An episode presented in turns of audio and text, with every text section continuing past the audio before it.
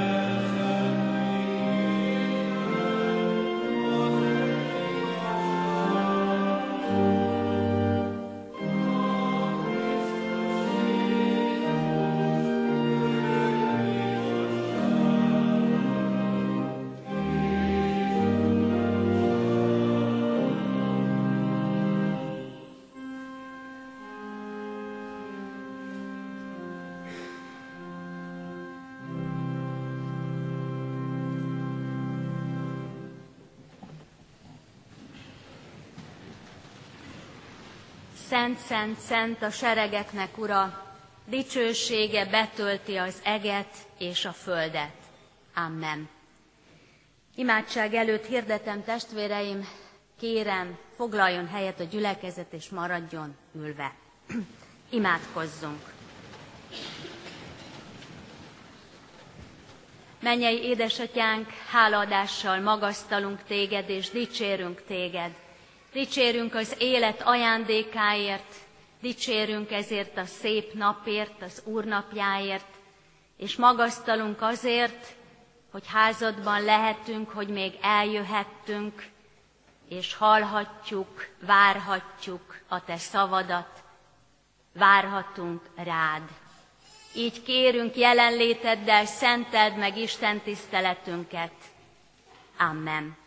Istennek igéjét olvasom János írása szerinti evangélium 12. fejezetének 44. versétől az 50. versig a következőképpen.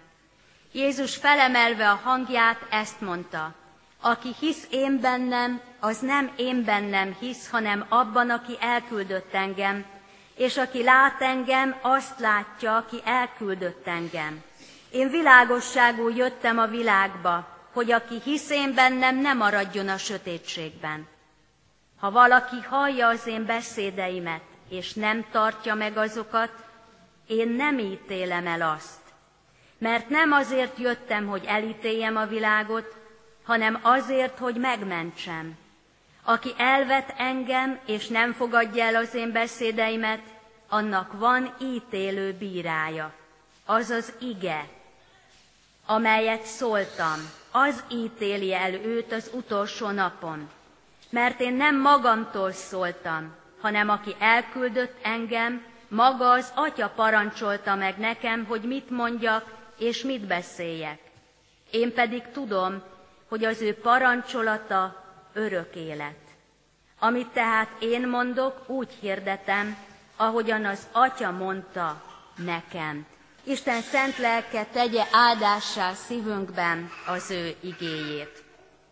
Kedves testvéreim, az egzegeták, tehát az írást magyarázók egyöntetű véleménye szerint ez az egész fejezet János írása szerinti evangélium 12. fejezete Jézusnak, mint egy összefoglaló, lényegre törő, fontos üzenetét tartalmazza, mielőtt elvonul a nyilvánosságtól.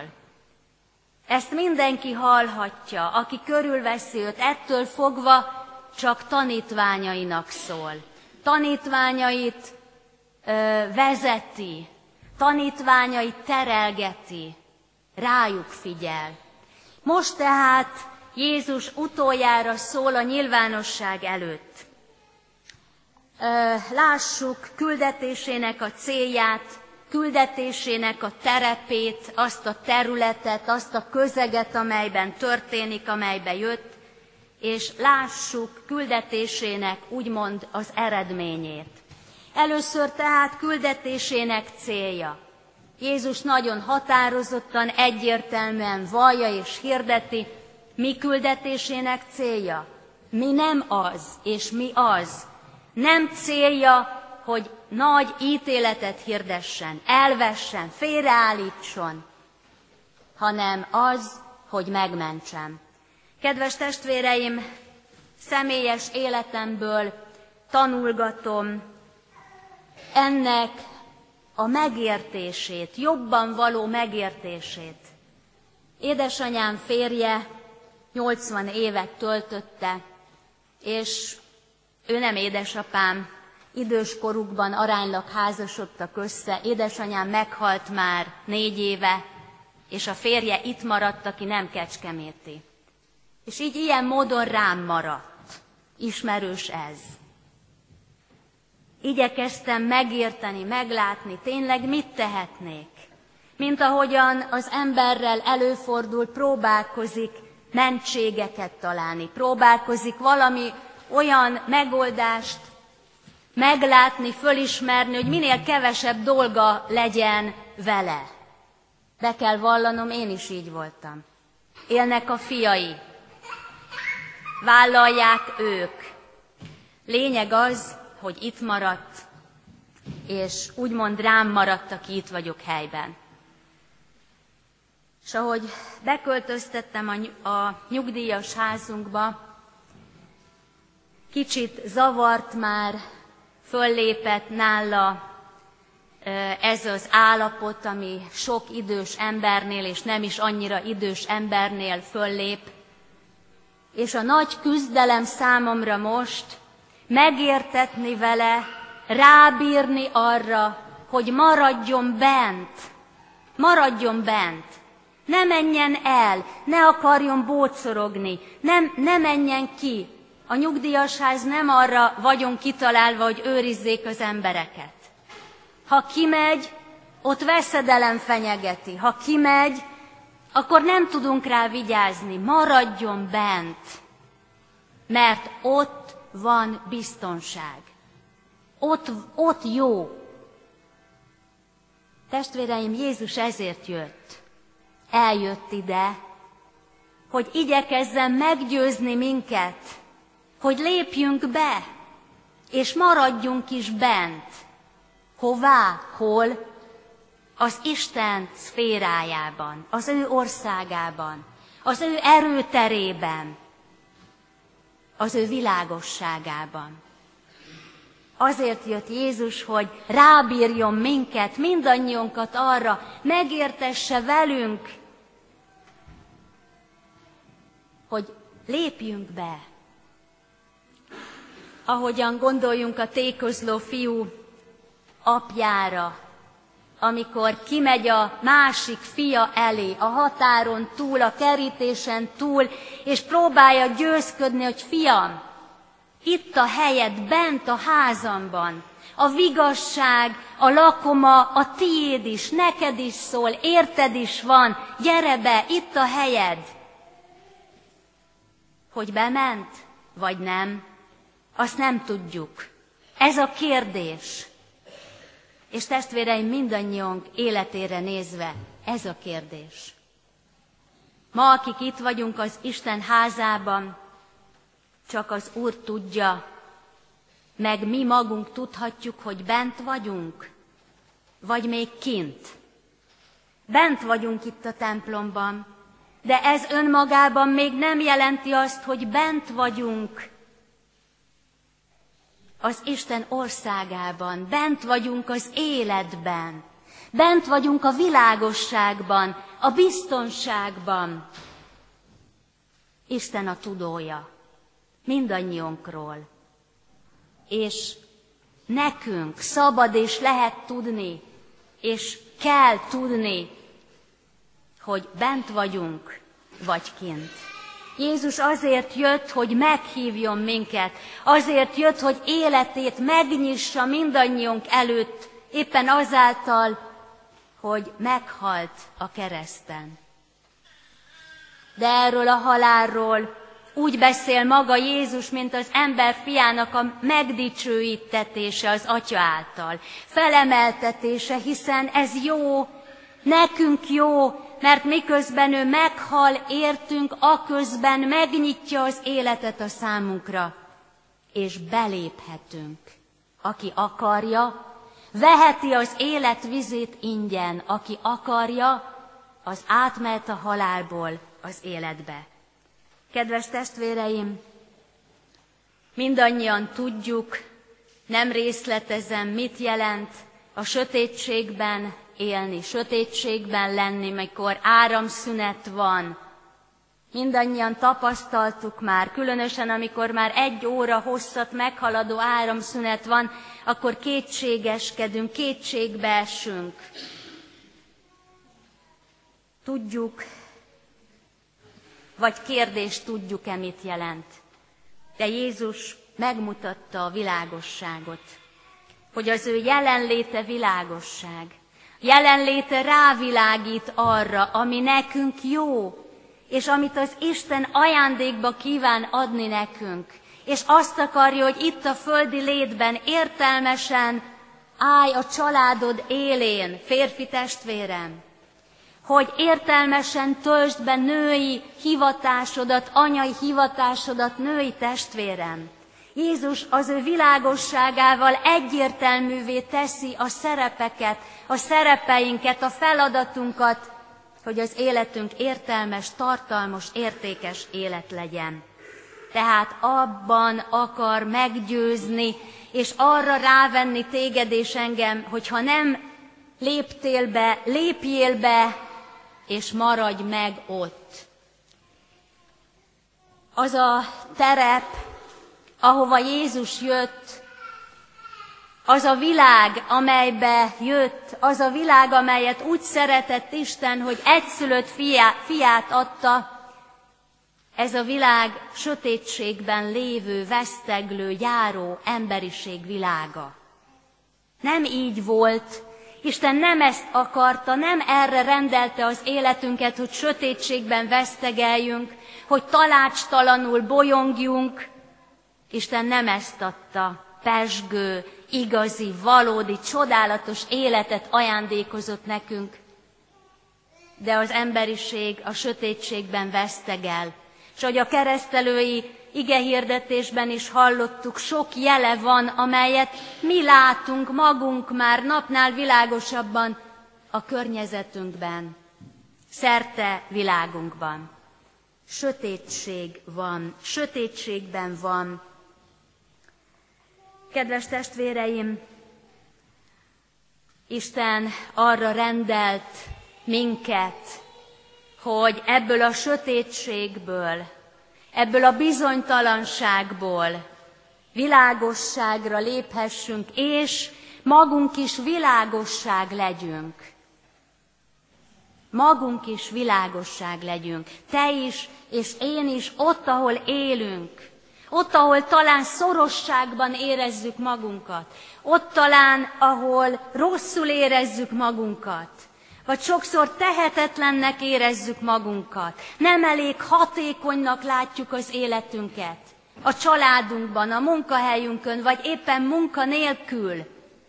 Adósság, válságban szorongatva, ki miben, hogy éppen ott mégis a világ világossága által magunk is, te is és én is világosság legyünk, lámpások legyünk a környezetünkben. Mert a sötétségben veszteglő emberek, emberiség, szeretteink, családunk tagjai erre a világosságra várnak. Arra, hogy valahol végre felgyújjon egy kis fény. Milyen sokszor mondtuk már az elmúlt években, hogy ó, bárha látnánk az alagút végét, és mondjuk újra és újra, bárha egyéni családi életünkben, gyermekeink életében, hazánk életében, bár látnánk az alagút végét, milyen jó lenne, mennyire kellene az a fény. Te és én lehetünk ezek.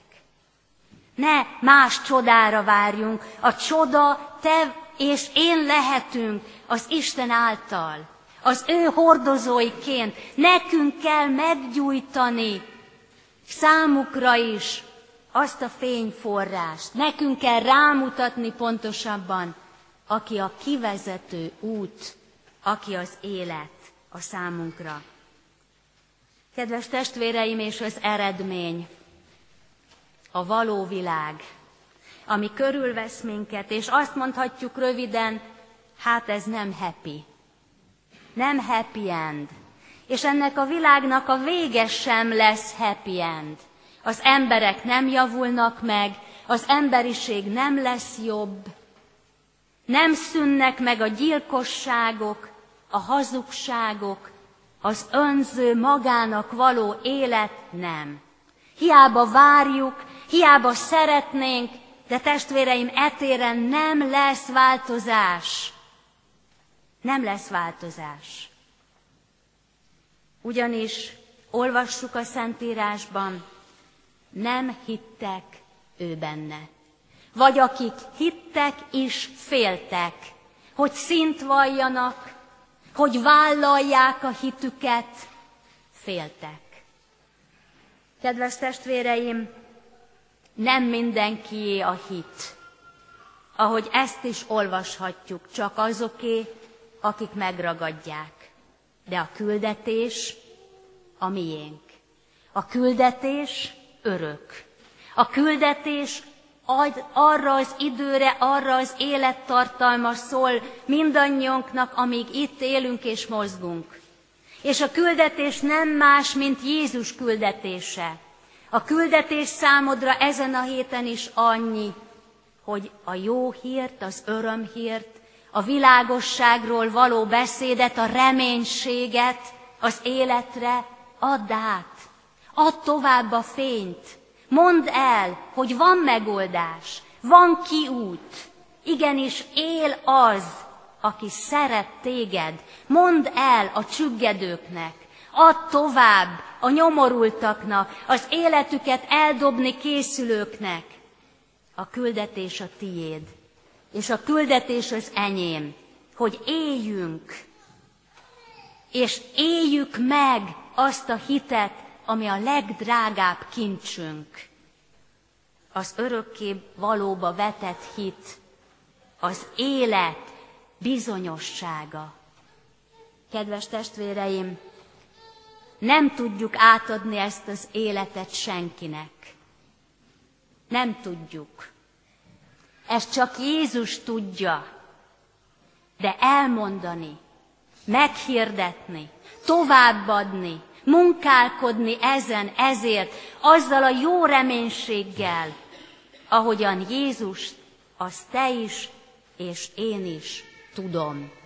Jézus nem csüggett el akkor sem, amikor tudta, hogy mi lesz a vége. Jézus tudta, mi lesz a vége. Tudta, hogy meg fogják ölni. Ki fogják vetni. Nem fogják befogadni. A saját népe sem. Jézus tudta, testvéreim. És mégis végig ment az úton.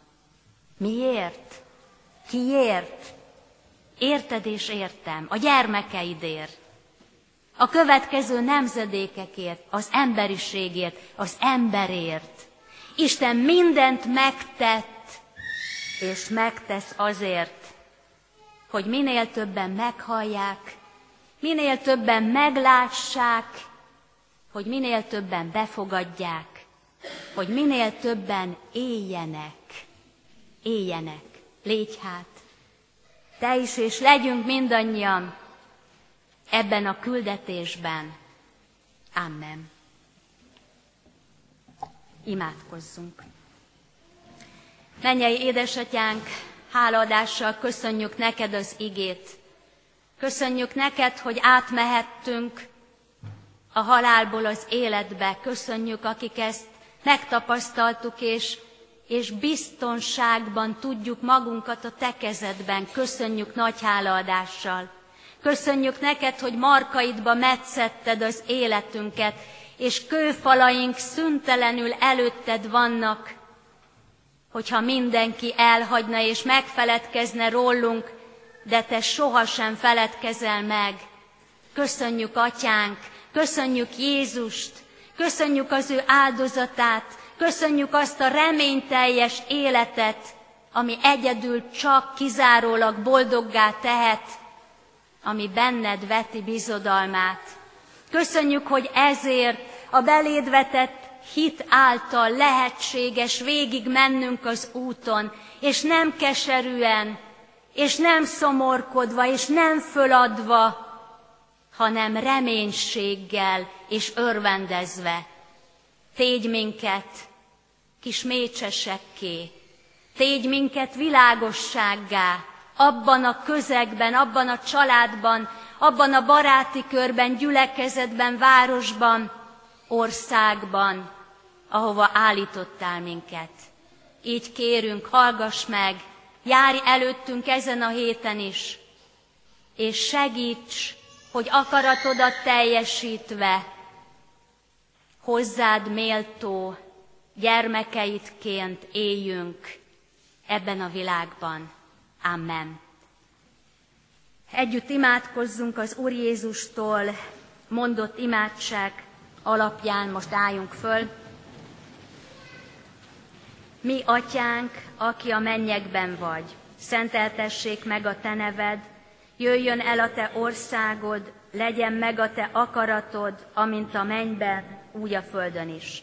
Mindennapi kenyerünket add meg nékünk ma, és bocsásd meg védkeinket, miképpen mi is megbocsátunk az ellenünk védkezőknek.